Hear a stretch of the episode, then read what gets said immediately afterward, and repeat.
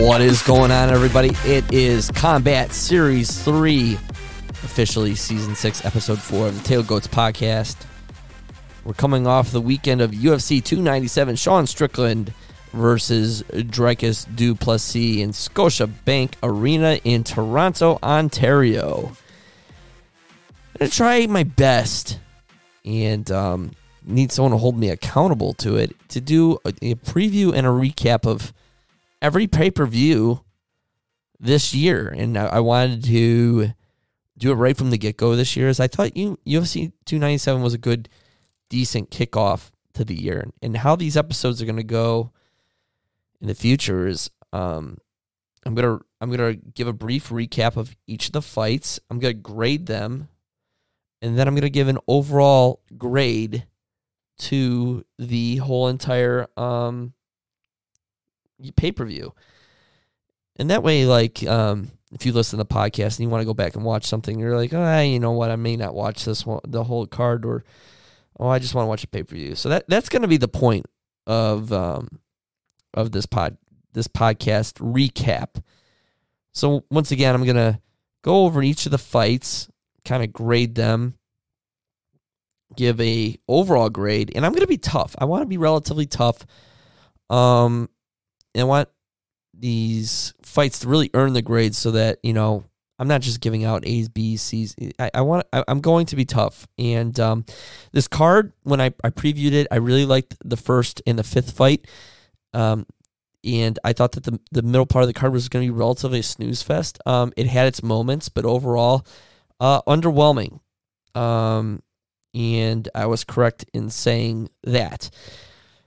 And after that, I'm going to give um, like the state of the 185 middleweight class. I'm going to give my rankings the top four right now as I see it in what a theoretical tournament would look like. Um, with that being said, um, gambling standpoint, I I did win money. Um, I had all of the main event picks in the Discord. Uh, we did not make money on the main event.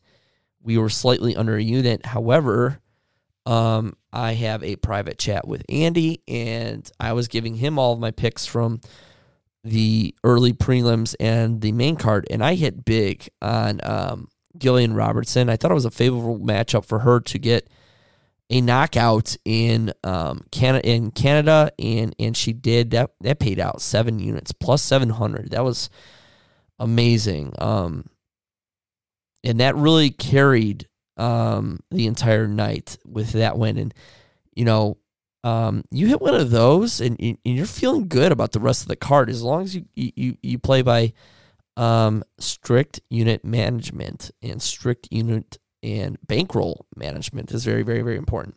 All right, without further ado, the card. Um, we kick things off in the featherweight division. Uh, number nine, Mavz, Movsar Evloev. You're going to have to get used to that name as much as I'm going to have to get used to saying that name. And number four, Arnold Allen. Um, this fight, um, Evloev is going to be a household name, and it's going to be tough to say it, but he proved 18 0, and he just looked like an absolute machine out there in the featherweight division, and he was going to put the the division on notice with a big um, unanimous decision win over number four Arnold Allen. Arnold Arnold looked tough. Arnold looked tough in the third round.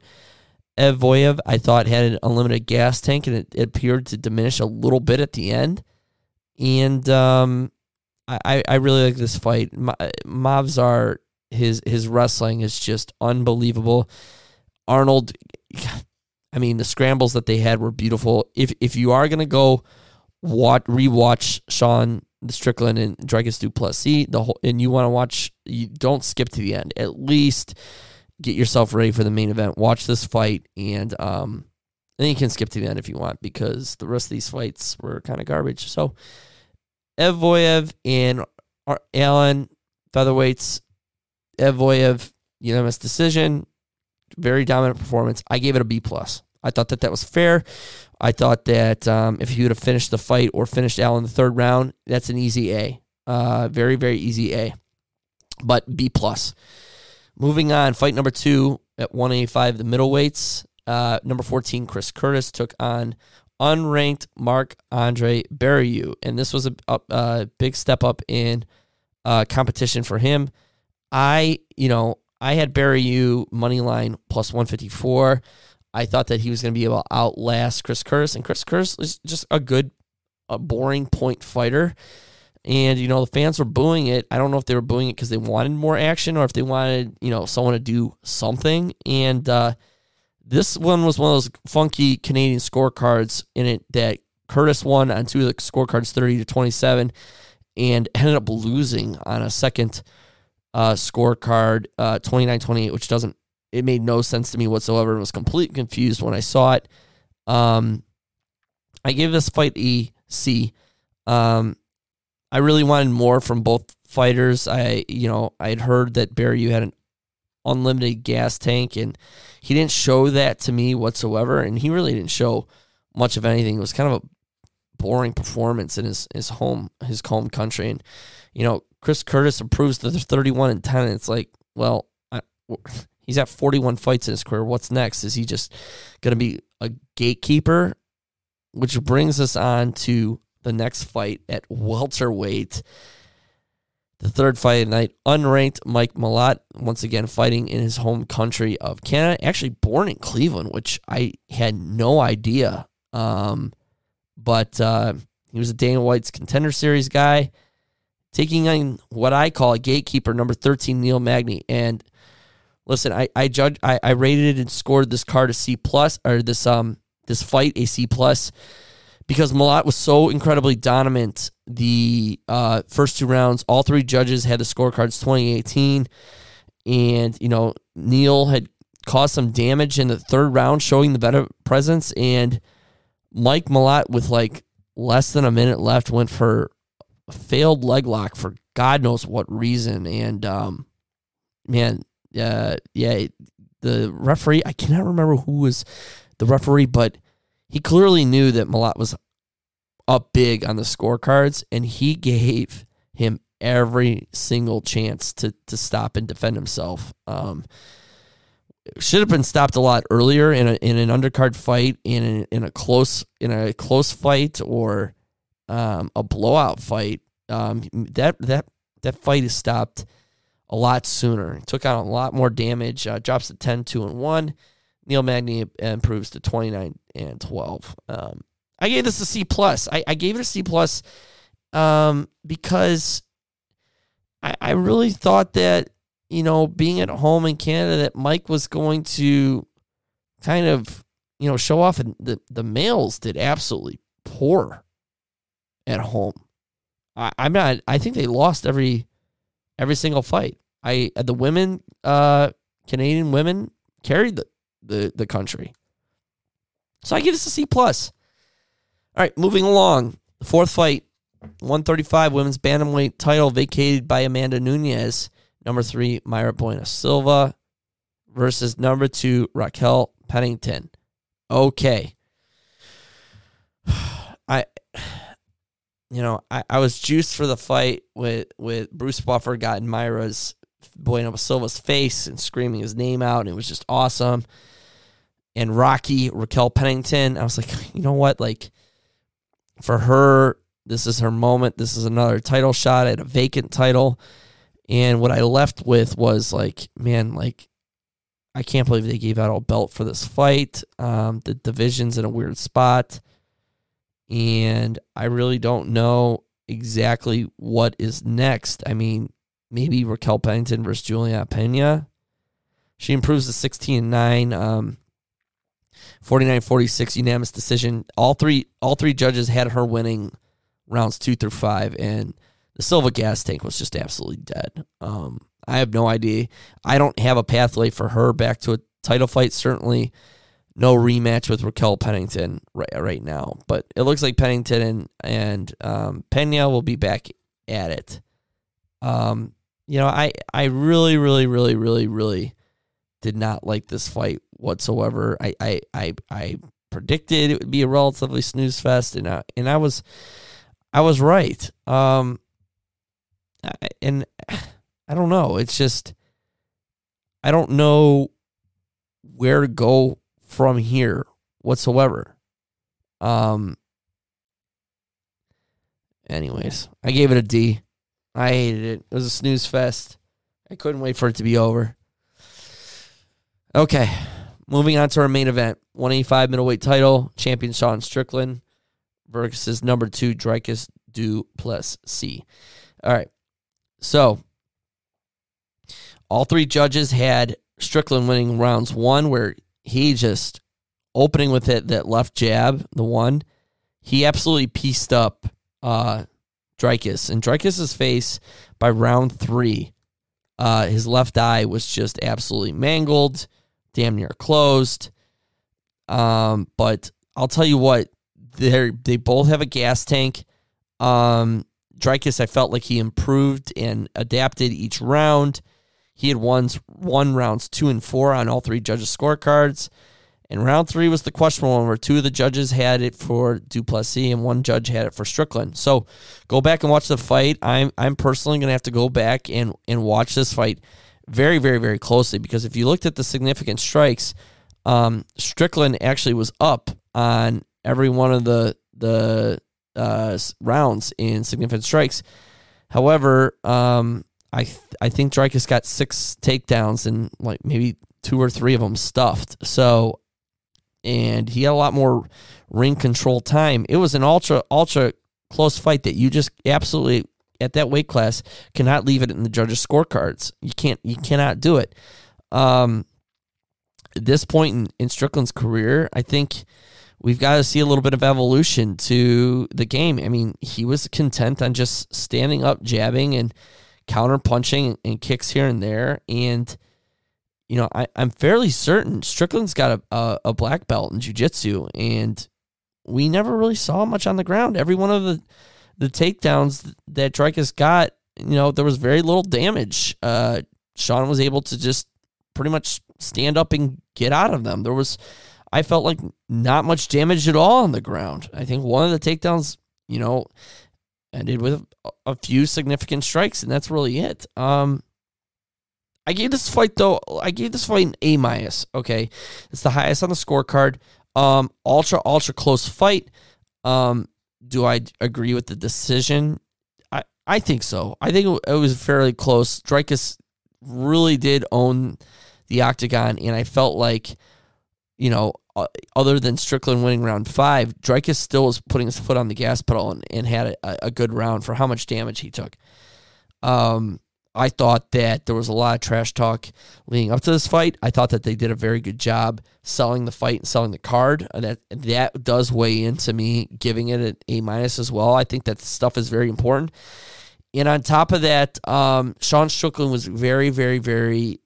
Uh, uh, I, I, he was good.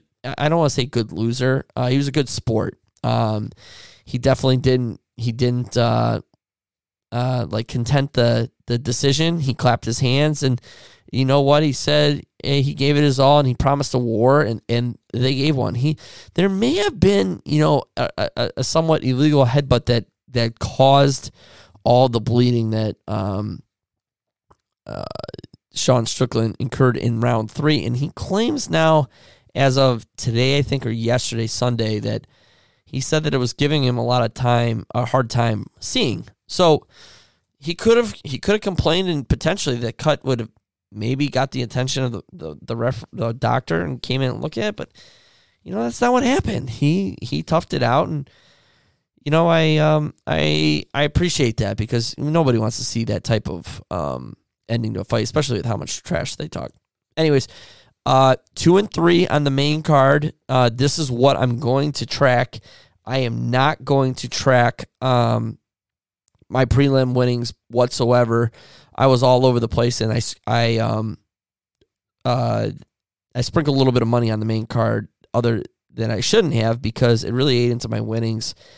Um, I I, I I'm gonna preach strict unit management on uh the main card though, and that's what I did. I bet one unit on each one of the fights and my picks, and uh, I ended up two and three, uh, minus 0.84 units. So just right under a unit for the first card. And I was, you know, I wasn't picking chalk by any means. The Movsar Evloev pick, yeah, I, I, had a feeling he'd take it to a decision, but I got to be careful because the dude's just absolutely.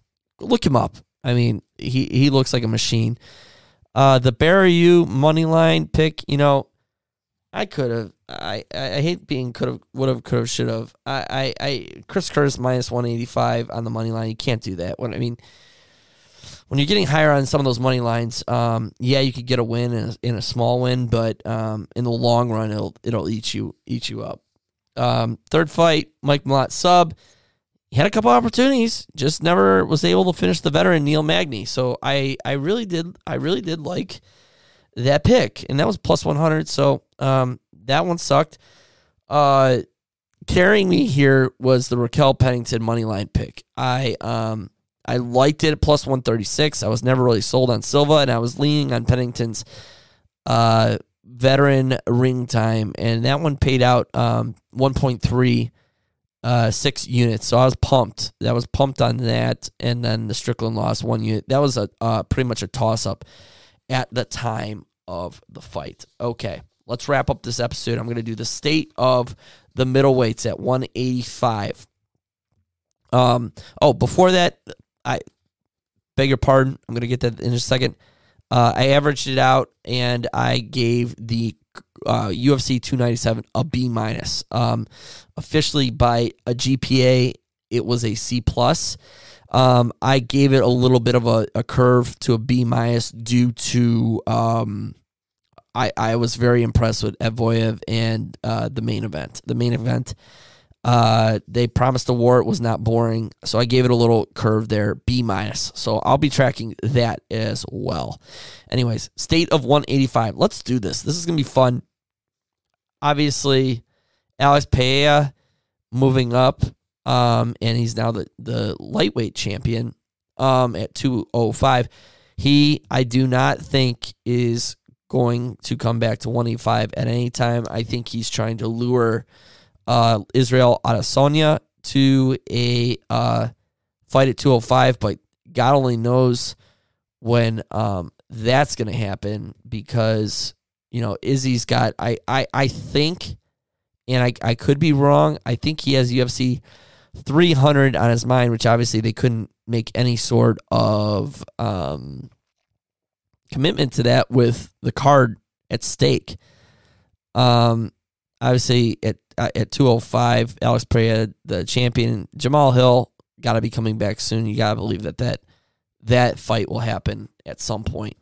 But let's stick to 185 here. Uh, number one, obviously, you can replace number one champion. Um, I have Dricus Du plus plus C. Obviously, was moving down.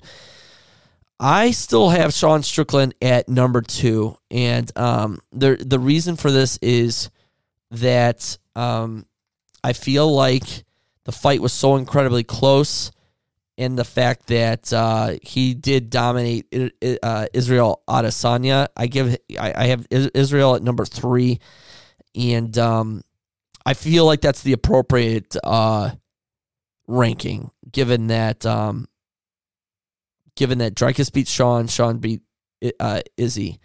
Um, with that being said, number four here is interesting. Uh, number four here is very interesting.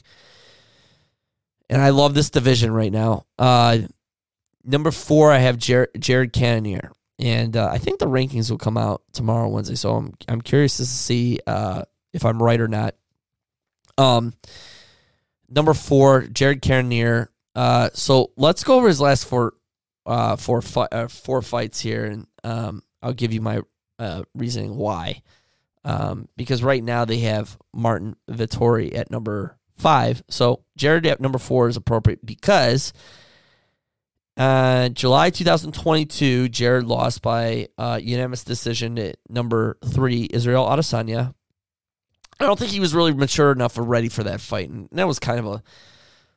He's so powerful, but I, I'd love to see him fight Izzy again. And I think it could happen in the future, just not yet. December 2022, same year, he had a split decision win over Sean Strickland. And you know, for Sean, that was really a, a turning point. Because, you know, he needed that loss. He ended up going on the three fight win streak. So after losing, getting knocked out in the first round of Pereira, and then a, a, a split decision loss to uh, you know, Strickland went on that run. And then he had a unanimous decision win June th- of 2023.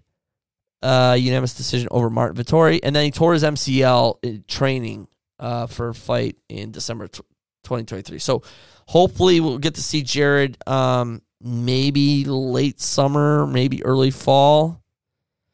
I think UFC 300 is probably out of the question for him.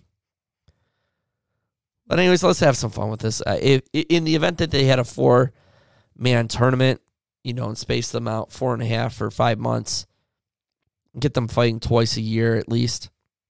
You know, and, and, and Izzy's a guy that fights four times a year, but now he, it sounds like he's going to take some time off. I don't think he fights. I don't think Izzy fights till UFC 300. I think he fights Dricus Plessis there. Anyways, number one versus number four, Du Plessis versus Jared Cannonier. Um, the knockout power is there. Uh, I think it's stronger than than Du Plessis' knockout power. But um, man, was I impressed. He's the total picture right now, and um, I would take Du Plessis in a chess match type fight versus Jared Cannonier and win win win by decision. that gets us to number two versus number three, Sean Strickland versus Izzy Adesanya. Um, I'll be honest. I think in a rematch, Izzy wins. Um, I would be pulling for Sean Strickland in the fight. Um, but I, I, I, I would think that Izzy would be the the gambling favorite, even though that Sean just beat him. Uh, damn near had him knocked out in the first round and coasted to I think a 49-46 like unanimous decision to become the champion. Um, but I think Izzy would win that fight. Um, I'm not sure how. Potentially by by I think he knocked Sean Strickland out. And that would give us the fight that's predicted for UFC 300, Dricus Du Plessis versus Israel Adesanya. And, and if Izzy's refocused and um, we we see the old Izzy, uh, he's taking on some mileage.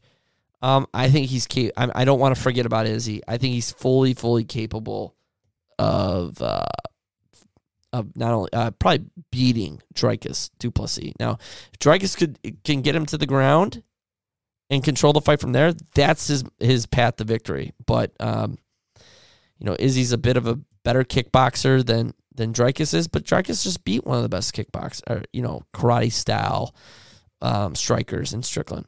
So overall grade B minus. Um, I made money off the entire card, so I'm happy about that. Combat series going well. We're three in um, and it's something that I, I really want to pump some energy into this year. Um, we are going to have another episode this week previewing the Royal Rumble. So we're going to get into a little WWE uh, as, and off the top of my head, I'm pretty sure the Rumble winner is the main event for the WWE title at WrestleMania. And that episode will be purely just wrestling, nothing else. And they're juicing up the the soundboard and everything. They're gonna have some fun with it. I think I'm just gonna produce and sit out. I'm I might get dragged into it. Who knows? Alrighty, my my favorite uh, Jameis Winston. I need you to take it from here, brother. You know, one thing my uh, my trainer he told me. He said, "What did he say?" He just told us to be prepared. This has been another Tailgoats podcast, powered by Go Cleveland Productions.